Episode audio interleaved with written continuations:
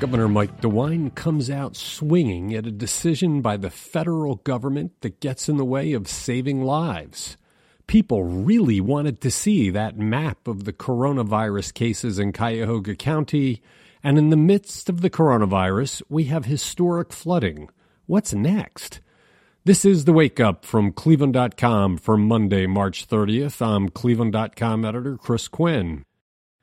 Governor Mike DeWine did something he rarely does Sunday. He publicly aired his frustration and fury with a federal decision to limit new Ohio technology to clean hospital masks for reuse.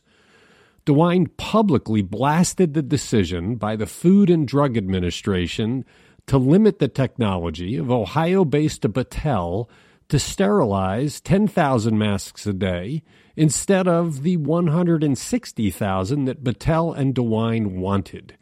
Later in the day, DeWine told reporters he called President Donald Trump to urge expanding that capacity, and DeWine said Trump understood and said he would get it done.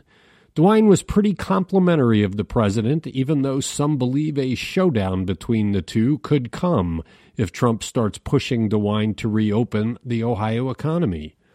Also, Trump has talked publicly about not helping states where governors are not praising his efforts. But DeWine said that in his phone call, Trump was great. DeWine's rebuke also prompted a personal call from U.S. Food and Drug Commissioner Stephen Hahn, who gave assurances the FDA would work to solve the problem. The Cuyahoga County Board of Health finally gave up Friday on its insistence that mapping coronavirus cases in the county would violate privacy rights and turned over a map by zip code. Cleveland.com and many other people had complained about the board's secrecy, and the hunger for details proved out immediately our story on the map has been read more than 330,000 times, and now people in other counties are asking us to take our agitation there to free up the data for them. Places like Summit County. The Cuyahoga County zip code map showed several pockets in Cleveland Heights and University Heights, Chagrin Falls and Moreland Hills, Mayfield Heights, Lyndhurst and Pepper Pike, as well as North Royalton. The board said it plans to update the zip code map every Friday. So, how about it, Summit County? How about serving the people who pay your salaries with the information they need to protect themselves?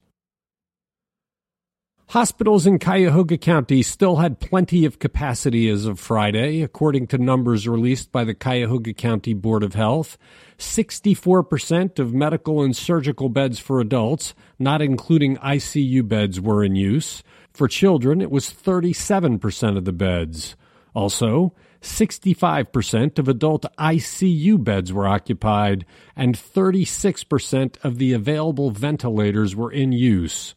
Board Medical Director Dr. Heidi Gullett called the numbers encouraging, but said things could change fast if people stop obeying Governor Mike DeWine's stay at home order DeWine said Friday the state needs to triple Ohio's hospital capacity in preparation for a peak in coronavirus infections by mid April.